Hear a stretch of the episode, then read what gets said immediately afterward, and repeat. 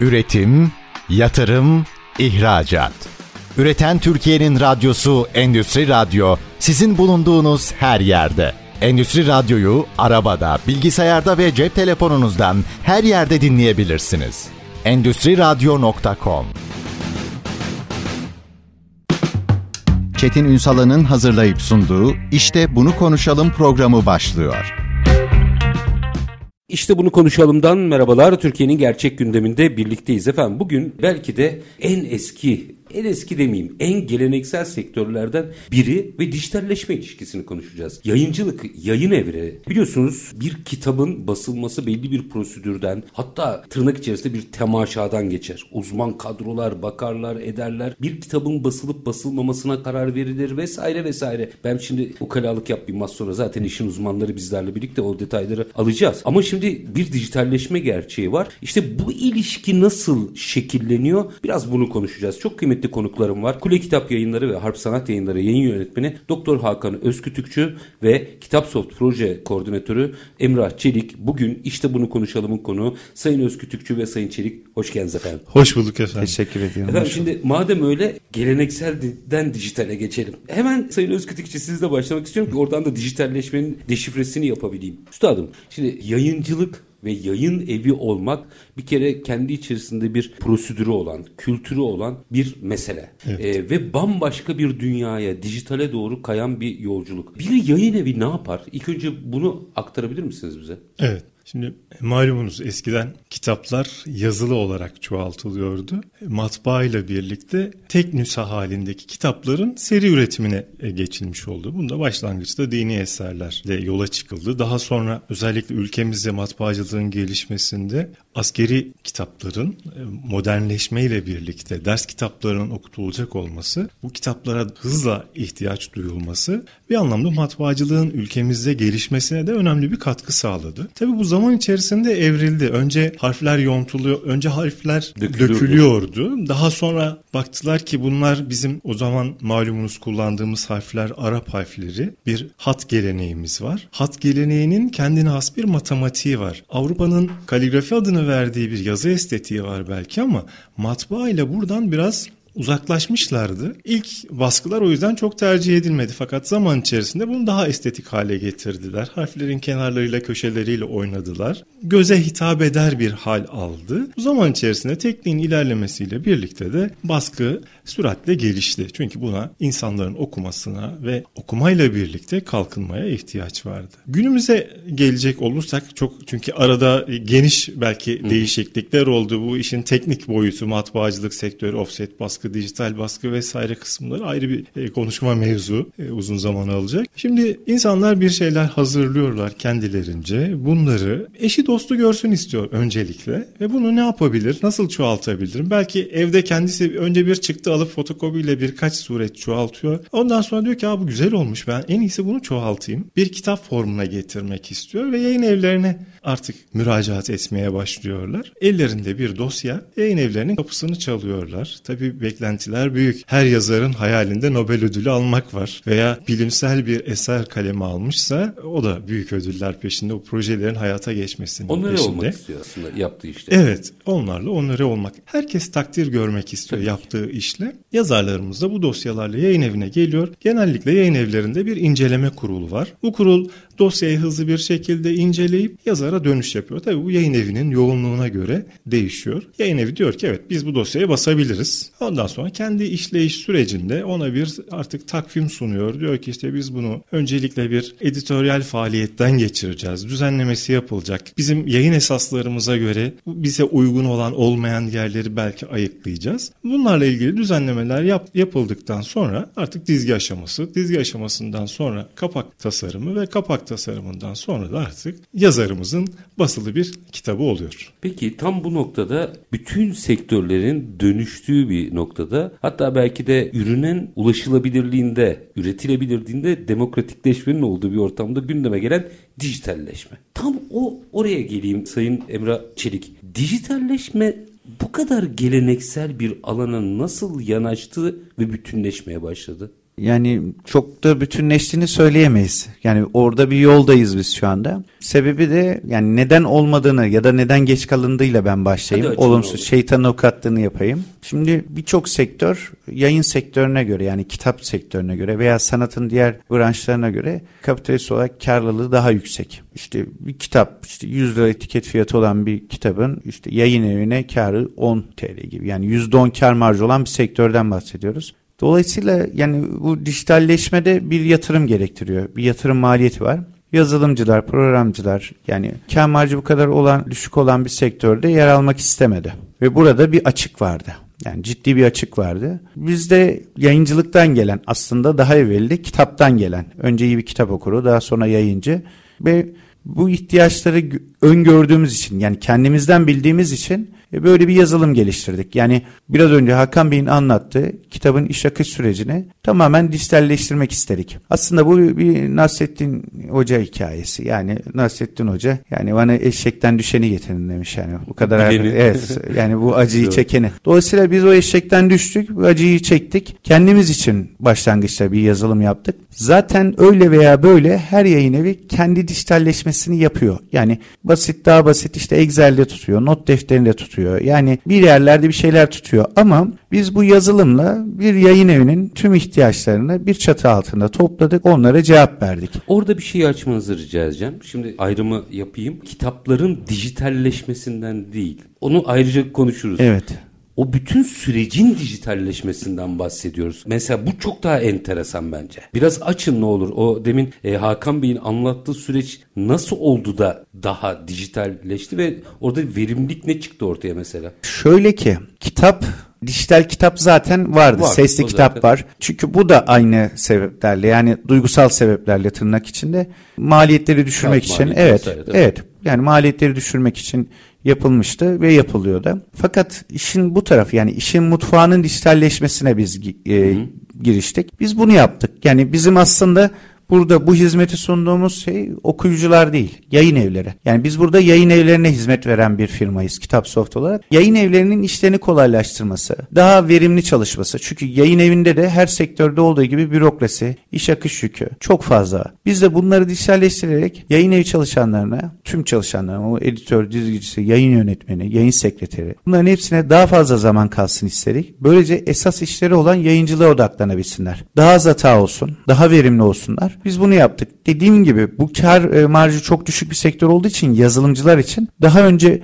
bu şekilde bu kapsamda e, bir yazılım yapılmamıştı yayın evleri için. Biz bunu sağlamış olduk. Ben şey, burada araya gireyim. Lütfen. Tabii bu yayın evi tarafından baktık. Yazar tarafından da bakacak Hı-hı, olursak yazara da sağladığı avantajlar var bunun. Bir yazar olarak dosyanızı teslim ettiğiniz bir yayın evinde dosyanız nerelerden geçiyor, hangi değişikliklere maruz kalıyor adım adım bunu görüyorsunuz. Biraz detaylandırabilir Şimdi dosyayı teslim ettiniz. Dosyanız bir editör tarafından alındı bir kere editörle muhatap olmaya başlıyorsunuz. Ne beklediğinizi editöre ifade ediyorsunuz. Bir otomasyon olunca bütün yaptığınız yazışmalar sistem üzerinden kayıtlı. Aa ben öyle demek istememiştim, öyle dememiştim, ben böyle bir şey istemiyordum deme lüksü yok kimsenin. Çünkü yani. her şey yazılı olarak kayıt altında. Birincisi bu. İkincisi ben bir editör olarak sizin dosyanızı aldıysam hangi değişiklikleri yapıyorsam siz onu sistem olarak ekranınızda görüyorsunuz. Diyorsunuz ki bu cümlemi değiştirmişler, bu paragrafı atmışlar. Burada şöyle bir değişiklik yapmışlar. Aa burada ben yanlış yapmışım, onu düzeltmişler. Yapılan bütün değişiklikleri görüyorsunuz ve yazar olarak siz onay verdiğiniz takdirde ben editör olarak böyle olmasının gerektiğini düşünüyorum ama siz diyebilirsiniz ki hayır ben bu eserin yazarı olarak böyle bir değişiklik istemiyorum. Orada kimin esas oluyor? Yazar burada, mı?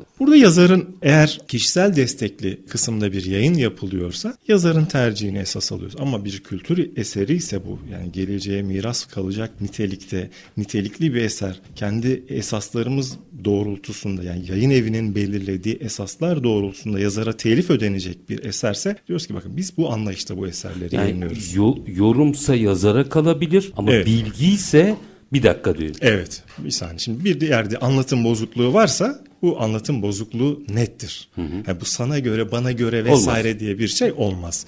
Yazım konusunda Türk Dil Kurumu'nun dil, yazım kılavuzunu esas alıyoruz. Orada ne demişse doğru olan odur. bir şeyimizin Çünkü olması. çok tartışılan Tabii, şeylerden çok biri de tartışılan bir yani. konu. Sonra sadece bununla da kalmıyor. Dosyanı kitabınız editörden geçti, dizgiye girdi. Belki siz öyle bir dizgi arzu etmiyorsunuz. Diyorsunuz ki ben şunları istiyorum. Burada da görüyorsunuz dizginin nasıl yapıldığını. Kapak tasarımı aynı şekilde ve bütün aşamalarda yazarın onayı alınarak bir sonraki aşamaya geçiliyor. Hmm. Yani Bu- yazar onay vermeden sonraki aşamaya geçilmiyor ve en son kitap baskıya gitmeden önce yazara tekrar soruyoruz. Bakın kitabınız bu şekilde baskıya hazır, basılacak. Onay veriyor musunuz? Köprüden önceki son çıkış. Yazar evet onay veriyorum dediği anda kitap o şekilde basılıyor. Bununla da kalmıyor. Yazar bundan sonra bu kitaptan kaç tane basılmış? Elimizde kaç tane var? Ha, kaç durun. tane Oraya hiç girmeyin. kadar? Evet. Orayı ayrı açacağım. Şimdi bir araya gideceğim birazdan. Orayı çünkü orası bambaşka bir operasyon ve Evet. asıl işin bam noktası orada. Orada bir şey sormak isterim Sayın Çelik. Hakan Bey'in anlattığı sürecin uzamasına neden oluyor mu? Yani kimse hani kuzguna yavrusu hoş gözükür meselesi var ya. Siz diyorsunuz ki ya arkadaş böyle görüyor ya artık süreci. Sonunu değil. Orada biraz zorluk yaşanıyor mu? İnsani zorluktan bahsediyorum. Yok tam aksine çok daha herkes için rahatlatıcı oluyor. Çünkü Güzel. yayın evi yöneticileri yazarla editör arasında. Editör işlemi bitti. İşte son okumacı, son okumacıyla yazar arasında. Ya da işte mizampajcıyla e, sayfa düzenini yapan kişiyle e, yazar arasında. Veya işte dağıtım firmasıyla işte depo arasında yayın evi yöneticileri, yayın evi işletmecileri, çalışanları adeta bir pimpon topu gibi gidip gidip geliyor. Yani bu Ve bunlar sü- süratli oluyor. ve tabii ve bu işte maille oluyor, işte WhatsApp kullanıyor, SMS'te oluyor, işte eskiden mektuplu oluyor. Yani burada bir sürü iletişim kanalı oluyor. Çok fazla iletişim kanalı ve biraz önce bahsettiğim gibi yani insanların artık enerjisi kalmıyor. Yani yayın evi yöneticilerinin, işletmecilerin enerjisi kalmıyor. Şimdi o an o iş kimde? Editörde. Editörle yazar orada konuşuyor, istişare ediyor, ortaya bir sonuç çıkartıyor. Yani orada o iş bitiyor. Orada artık yayın evi yöneticisinin sadece kontrol ve gözetleme görevi olabilir. Artık onu alıp oraya bir e, iletişim aktarımı postacı durumundan çıkmış oluyor. Yani e, benceler, şuyu vukundan beter bir takım söylemler, şunlar bunlar ortadan kalkıyor. Evet. Netlikten bahsediyorum. Evet. Şimdi minik bir araya gideceğim. Aranın ardından sonraki operasyon yani biraz daha amiyane tabirle cadı kazanı olan tarafa gelmek istiyorum. İşte bir kitap basıldı. Evet. Tamam. Sonrasındaki bandrol dağıtıldı, Hmm. yapıldı, takibi edildi falan. Buradaki şeffaflaşmaya nasıl katkıları var bu dijitalleşmenin? Biraz burayı açmak isterim ama minik bir ara. Aranın ardından efendim Kitap Soft Proje Koordinatörü Emrah Çelik ve Kule Kitap Yayınları ve Arp Sanat Yayınları yayın yönetmeni Doktor Hakan Özkütükçü ile yayın evleri ve dijitalleşme ilişkisini konuşacağız. Kısa bir ara lütfen bizden ayrılmayın. Üretim, yatırım, ihracat. Üreten Türkiye'nin radyosu Endüstri Radyo sizin bulunduğunuz her yerde. Endüstri Radyo'yu arabada, bilgisayarda ve cep telefonunuzdan her yerde dinleyebilirsiniz. Endüstri Radyo.com Kısa bir aranın ardından işte bunu konuşalım demeye devam ediyoruz. Yayın evleri ve dijitalleşme ilişkisini konuşuyoruz. Konuklarımız Kule Kitap Yayınları ve Arp Sanat Yayınları yayın yönetmeni Doktor Hakan Özkütükçü ve Kitapsoft Proje Koordinatörü Emrah Çelik. Şimdi burada birazcık da tartışmaların yükseldiği noktaya gelelim. Yani işin yayıncılık anlamında B2B dediğimiz tarafa gelelim. Yani yayın evi yazar ilişkisine gelelim. Bandroller, adetler, satışlar vesaire vesaire Böyle sayabilirim bir sürü. Dijitalleşme buranın ne taraflarını çözecek? Biraz bunu konuşmak isterim. Size başlayalım Sayın Çelik. Yani Çetin Bey şimdi bizim dijitalleşmeden aslında maksadımız bir sistem kurma. Yani çünkü sistem insanların çalışkan olmasına, tembel olmasına, ahlaklı, ahlaksız olmasına kalmaz. Yani buna ihtiyaç duymaz. Sistem kendi iş akışında yürür. Budur. Şimdi bizim burada kurduğumuz şey aslında sistem. Dijitalleşme bunun bir argümanı, bir aracı. Yani, Tek- yani evet. Teknolojisi diyelim. Teknolojisi sadece. yani bunu kolaylaştıran, günümüze uygun hale getiren bir argüman. Şimdi burada yazar ister şöyle söyleyeyim. Yazar kitabı az satarsa yayın evini suçlar. Daha fazla sattı aslında diyebilir. Şimdi yayın evleri dinliyorsa bunları çok şahit Öğrenci olacak. öğretmen Evet. ilişkisi gibi. Evet. Ama şöyle ben aldım o verdi. ama şöyle bir durum da var. Kitabı çok satan yazar da yayın eviyle sorunlu. Yani daha fazla satabilirdi ya da sattı. İşte yeterince bandroller eksikti. Yani burada bir güven sorunu var. Tabii her hepsi için söylemiyorum ama genel fotoğrafı konuşuyorum. Evet, yani çok bu Bunu iyi yapan da var, çok kötü yapan da var. Karşılaşılan bir durum. Davalar oluyor, şeyler oluyor. Şimdi bu yazılım yani kitap soft bize şunu sağlıyor. Yayın evinde yazarla ilgili ne varsa, bandol evrağı, sözleşmesi, işte editörün yaptığı dosya, işte bununla ilgili alınan ISBN evrağı. Yani yayın evinde bu proje, kitap projesiyle ilgili hangi evrak, doküman varsa bunu yazara da şeffaf şekilde sunuyor. Arzu ederse bunu bir kısmını okura da sunabilir. Yani misal e, kitabın işte ilk 10 sayfasını sunalım da okura tadımlık olsun, okusun orada. İşte buna Ona göre, göre satın evet, alma yapsın. Satın alma kendine uygun mu değil mi? Yani bizim burada kurduğumuz şey şeffaf e, bir sistem. Bu okur içinde, yazar içinde, sadece onlar içinde değil. Yayın evinin mutfağında çalışan kişiler içinde.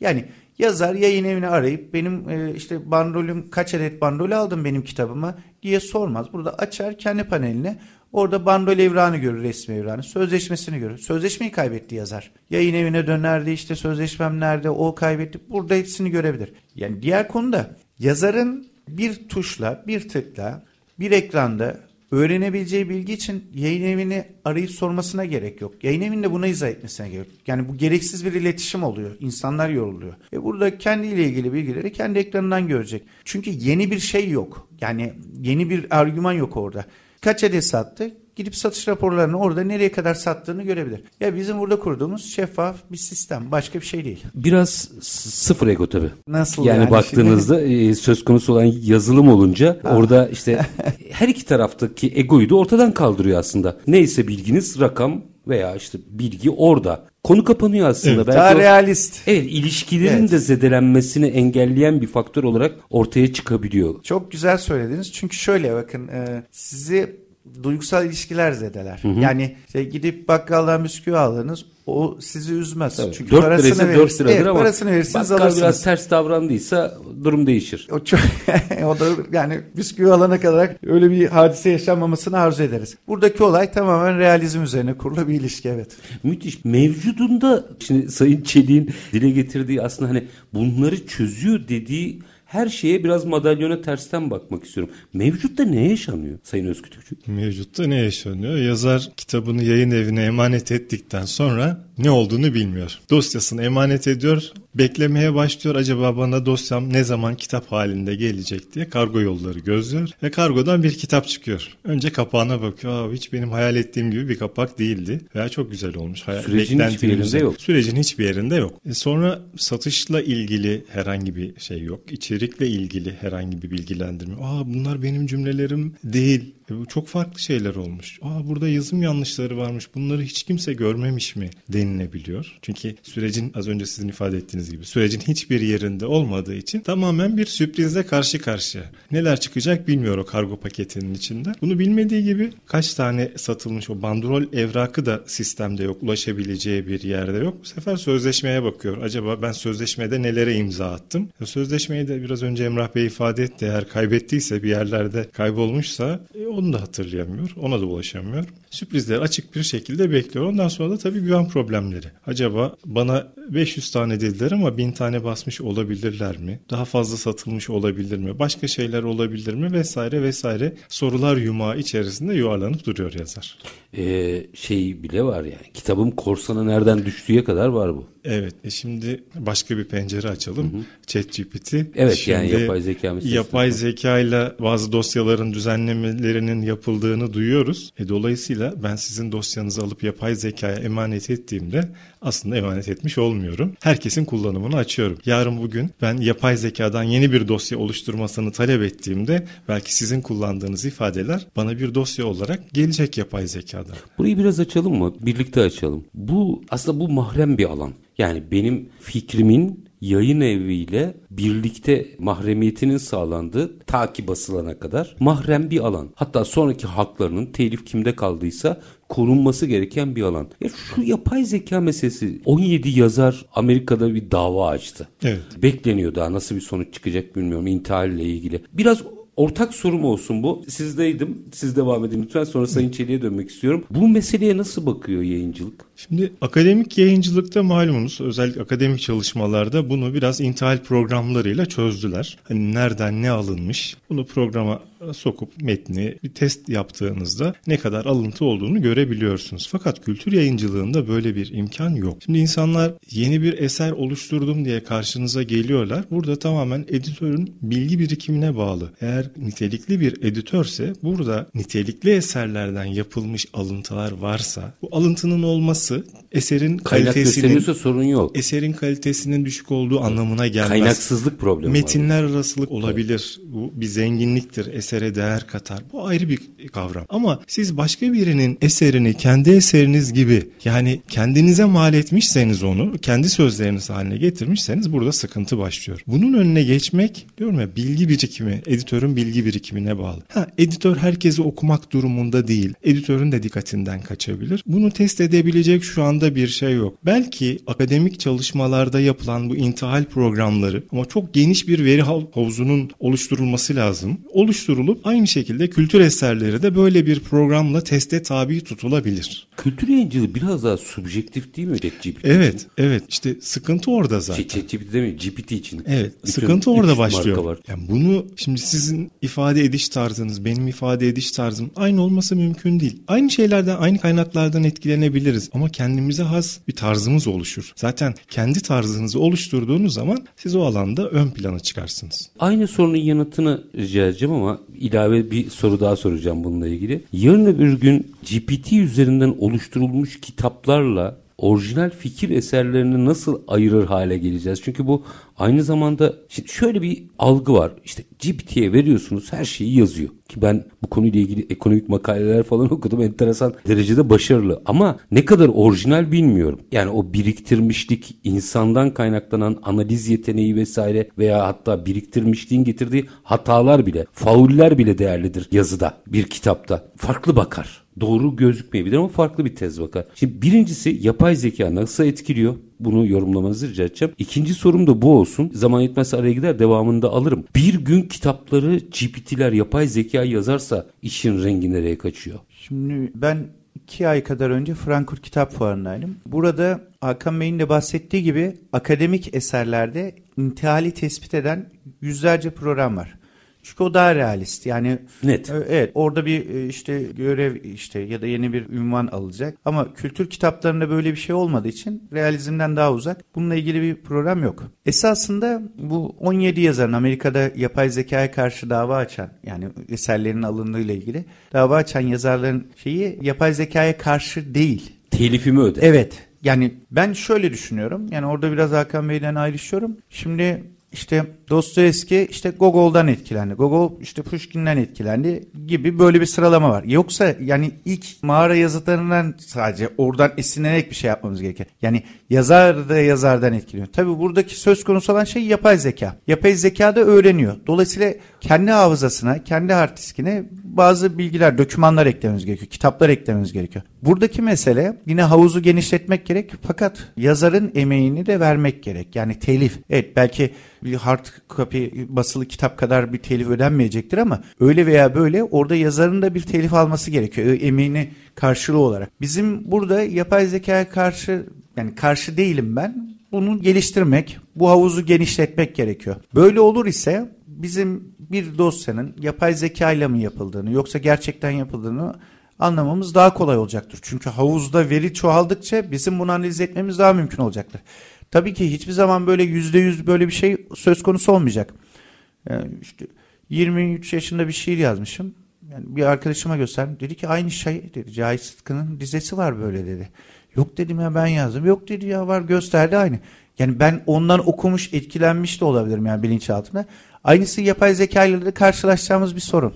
Yani yarın bir gün öyle bir kitap da gelebilir. Kaldı ki gelmesinde de bence bir behis yoktur. Durun bu burada bir minik araya gideyim. Bu tam orada bırakacağım. Gelmesinde de behis yoktur. Yani bir gün ben bir yazar hı hı. olarak evet. tırnak içinde gelsem bu sisteme başvursam burası da dijital günün sonunda. Evet. İşte benim kitabım mı desem ama kitabı yapay zekaya yazdırmış olsam. Soruyu koyayım ortaya buradan açalım. Ama minik bir ara. Aranın ardından alacağım bunun yanıtına. Efendim Kitap Sol, proje koordinatörü Emrah Çelik ve Kule Kitap Yayınları ve Arp Sanat Yayınları yayın yönetmeni Doktor Hakan Özkütükçü ile yayın evleri dijitalleşme ilişkisini konuşuyoruz. Kısa bir ara. Lütfen bizden ayrılmayın. Üretim, yatırım, ihracat. Üreten Türkiye'nin radyosu Endüstri Radyo sizin bulunduğunuz her yerde. Endüstri Radyo'yu arabada, bilgisayarda ve cep telefonunuzdan her yerde dinleyebilirsiniz. Endüstri Radyo.com Kısa bir aranın ardından işte bunu konuşalım devam ediyor efendim. Yayıncılığı, yayın evleri ve dijitalleşme ilişkisini konuşuyoruz. Kitap Soft Proje Koordinatörü Emrah Çelik, Kule Kitap Yayınları ve Harp Sanat Yayınları yayın yönetmeni Doktor Hakan Özkütükçü bizlerle birlikte. Şimdi araya giderken bir soru sordum. Ya bir gün, belki şimdi değil ama 3-5 sene sonra bir gün ben bir tırnak içinde yazar olarak geldim ve dedim ki efendim Emrah Bey, Hakan Bey ben bir kitap yazdım. Fakat kitabın tamamını yapay zekaya yazdırmışım. Bu iş beni yazar yapar mı? İkincisi nasıl çözülecek? Sizle devam edelim. Ben bu konuda yani e, biraz ters hiç önemli değil. Fikir Şöyle ki e, fırtınası yapıyoruz. Bence hiçbir sorun yok. Bende yaşattığı duygular önemli. Yani o kitabın yapay zeka ile mi yoksa biri tarafından yazıldı elbette yani işte biraz önce arada konuştuğumuz gibi Nazım'ın yazmış olması kıymetli çünkü onun kişiliğiyle ilgili de bir bağınız var. Ama ben bende uyandırdığı duygulara, fikirlere ben buna bakarım. Ama burada en önemli şey şu. Orada fikri bir hak yenmiş mi? Hı. Yani, yani o kitap kimin kitabı? Evet, kimin kitabı? Yani kimin o materyal kimden esinlendi ya da kimden alındı ve o kişinin hakkı verildi mi? Yani benim burada tek kıstasım bu. Yoksa ben yapay zeka ile savaşabileceğimizi yani buna engel olabileceğimizi düşünmüyorum. Bunun bir kuralı kaidesi olmalı. Çünkü sistemin dışına çıkacak yoksa. Yani buradaki mesele hak hukuk meselesi. Bence en önemli mesele o. Şeyi de düşünelim. Yani işte el yazılmasıyla gidiliyordu. İşte sonra matbaa ile üretilmeye başladı seri. Belki orada da denildi. Yani bu işin sonu nereye gidiyor? İşte kitaplarımızı kimler okuyacak? Orada da böyle bir tepki olmuş olabilir. İşte 100 yıl sonra daha başka tepkiler de olabilir. Buradaki esas mesele bunun bir hak hukuk meselesi olduğunu kabul etmek. Orada birinin hakkını yenip yenilmediğini tespit etmek, ona göre hareket etmek. Diğer noktada da yani bu teknolojinin sonu yok. Yani bir sonraki adımda neyle karşılaşacağımızı bilemiyorum. Ve bizim de ona hani suyun yönünü değiştirebiliriz ama suya engel olamayız mantığıyla hareket etmek lazım. Ben böyle düşünüyorum. Bu güzel. Sayın Özkütükçü size döneceğim. Bir cümle alacağım. Şimdi hattan matbaaya geçerken günün sonunda biri yazıyordu. Şimdi burada sıkıntı kim yazıyor? Bu sorunun yanıtını nasıl bulacağız? Yani anonim şeyler var. Anonim eserler var, anonim cümleler var. Yine o ben dediğim gibi iyi bir eser yapıldıysa sıkıntı olmaz diyorsunuz. Bu eseri kimin ürettiğiyle çok ilgilenmeyen hak ihlali yapılmamak. Evet, hak birlikte. ihlali yapılmamak kaydıyla.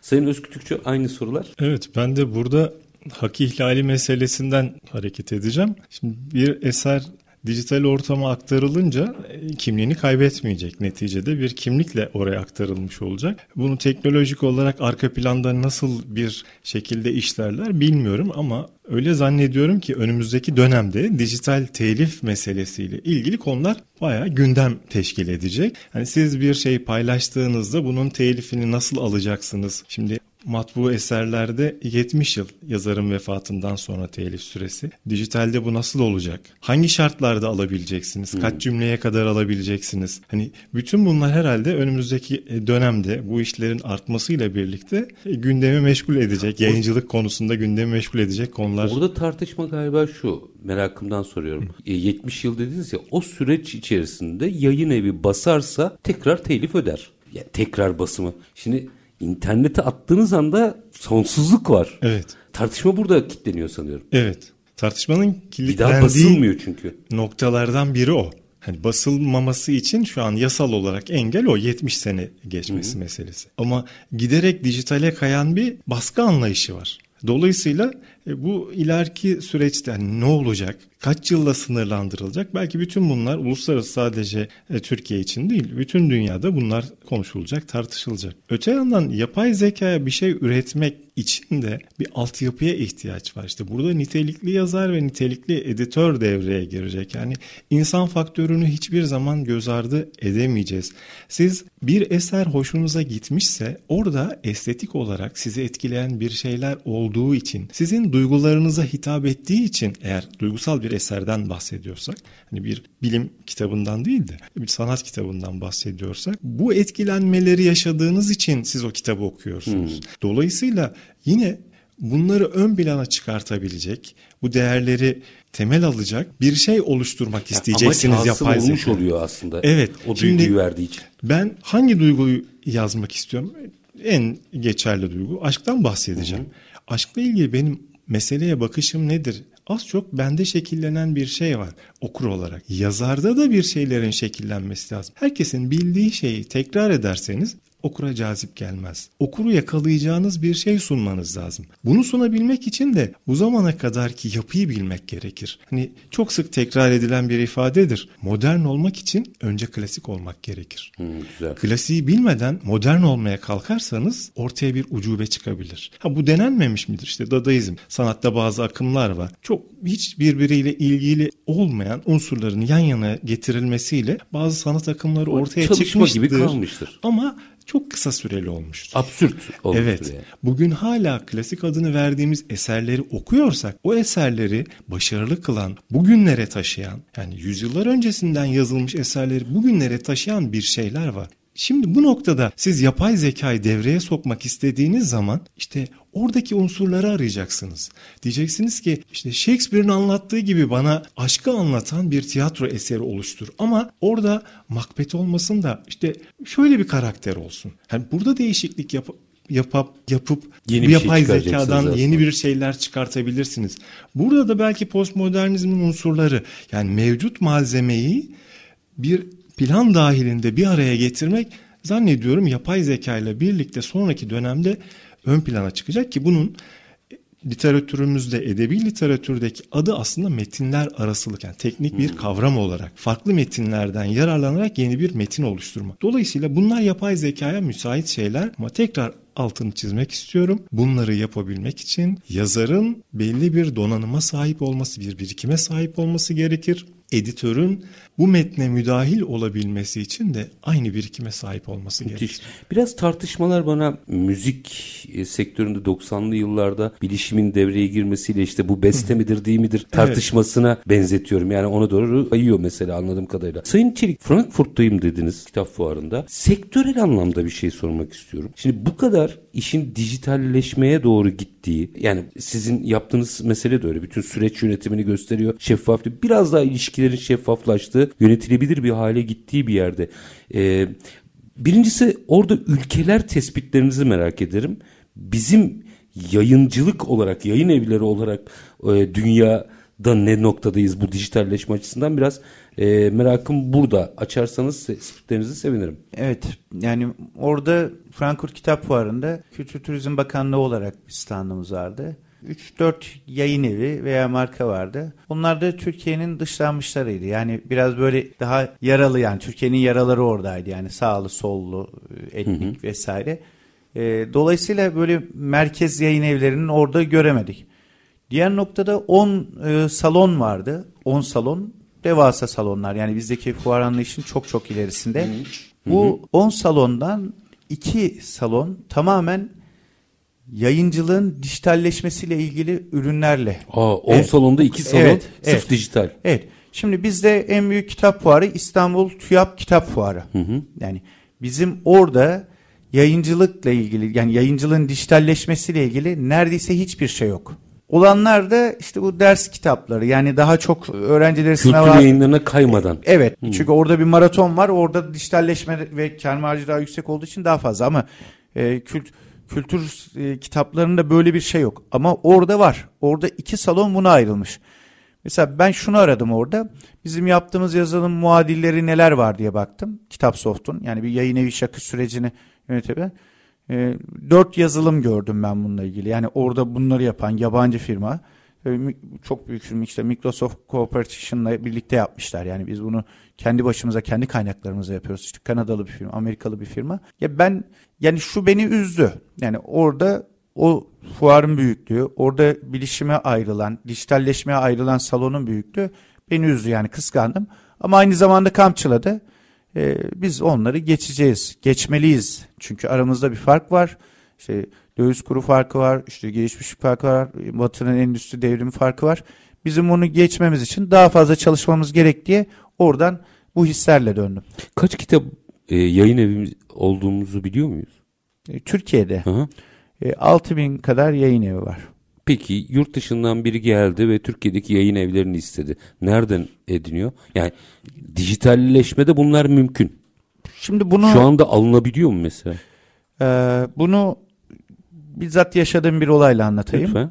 İşte ben e, Frankfurt Kitap Fuarı'nda yazılımımızı diğer ülkelere sunmak adına diğer ülkelerin Kültür Bakanlığı gibi standları var, tanıtım standları. Onlara gittim. Mesela Kolombiya, Meksika standlarını ziyaret ettim.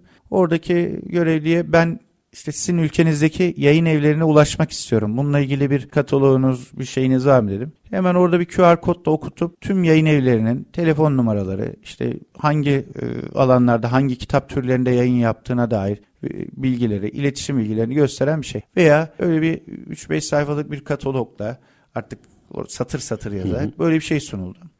Şimdi ben bunu e, bizim Kültür Bakanlığı standımıza da getirdim. Yani böyle bir şey yapılmasını uygun olacağını dile getirdim. İhtiyaç çünkü, bu şu anda. Evet çünkü tabii. ben nasıl ki diğer e, ülkelere açılmak istiyorsam diğer ülkelerden benim ülkemdeki yayın evlerine olumlu hizmet verebilecek birileri temas kurmak istiyordur. Ticaretin geliştirmek isteyenler. Hem onlara hem bizim yayın evlerine faydalı olabilir. Böyle bir katalog yoktu. Türkiye'de bu bilgiler Kültür Turizm Bakanlığı'nda var. Ama bunlar böyle kamuya açık değil. Yani eğer siz yayın evlerine ulaşmak istiyorsanız, tüm yayın evlerinin bir listesine ulaşmak istiyorsanız e, tek tek e, açık e, kaynaklardan, internetten araştırma yapmanız hmm. gerekiyor. Böyle bir veri havuzu ihtiyacı var anladığım kadarıyla. Her sektörde olduğu gibi var. Burada da var. Aslında şöyle ki TÜYAP'ın 2000 e, işte pandemi öncesi fuarlarına kadar TÜYAP en azından kendi organizasyondaki katılan katılımcıları tabii. yapıyordu. O bir kaynaktı. Ama tabii e, oraya katılan 400 yayın Katılan evi. var, katılmayan evet, katılamayan var. var. E, dolayısıyla e, yine en gelişmiş katalog oydu.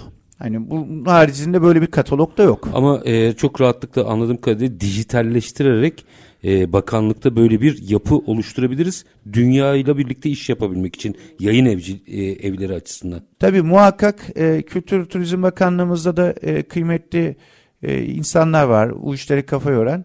E, ben o dijitalleşmeyi kısa sürede tamamlayacaklarını aslında var. Bununla ilgili tabii entegrasyon belki. Ya entegrasyon e, tabii devlet şey olduğu için bürokrasi biraz daha e, geriden gelir ama sağlam gelir. İnanıyorum kısa zamanda tamamlayacaklar. Harikasınız. Son bir cümle alayım. Ee, Sayın Çelik'e birazcık daha e, fazla süre verdim. Kusura Teşekkür bakmayın ediyorum. burada. ee, son bir cümle alayım. Öyle veda edeyim size. Önümüzdeki dönemde bakalım merakla bekliyoruz. Yayıncılık alanındaki gelişmeleri bizde. Nitelikli eserlerin ortaya çıkması ve bunların okurla buluşması en büyük temennimiz. Abi, takip edeceğiz. Özellikle buradaki aktörlerin yani yayın evi, yazar, editör vesaire aktörlerin birbiriyle iletişimde olması bence çok önemli bir kırılma. Kırılmayı yapmışız. Bundan sonrasının birazcık daha hızlı geleceği kanaatindeyim. Takip edeceğim. Sayın Çelik, Sayın Özkütükçü çok çok teşekkür ediyorum efendim. Var Biz teşekkür ederiz. Çetin Bey şahsınıza ve Endüstri Radyo'ya teşekkür ediyorum. Vakit ayırdığınız için. Çok teşekkürler. Efendim biz bugün yayın evleri ve dijitalleşme ilişkisini konuştuk. Aslında baktığınızda bugün yapay zeka üzerinden en büyük dava, yanıtı beklenen dava e, bir kitap ve yazar e, ilişkisi içerisinde geçiyor. E, kitapta derken GPT'nin kitabından bahsediyorum. E, bu, bu aslında belirleyici olacak. Önümüzdeki süreçte e, Sayın Çelik'in ifadesi ifade ettiği gibi bence hani bu teknolojiden kaçamayız ama teknolojiyi yönetebiliriz. Burada da e, sanıyorum bu ikili yani yayın evi ve dijitalleşme ilişkisini e, çok iyi kurgulamamız gerekiyor. Biz detayları sizlerle paylaştık. Bugün konuklarımız Kule Kitap Yayınları ve Harp Sanat Yanatları Yayınları yayın yönetmeni Doktor Hakan Özkütükçü ve proje koordinatörü Sayın Emrah Çelik'ti. Sayın Çelik'e, Sayın Özkütükçü'ye çok çok teşekkür ediyoruz ve her zamanki gibi bitiriyoruz. Efendim işinizi konuşun, işinizle konuşun. Sonra gelin işte bunu konuşalım. Hoşçakalın efendim.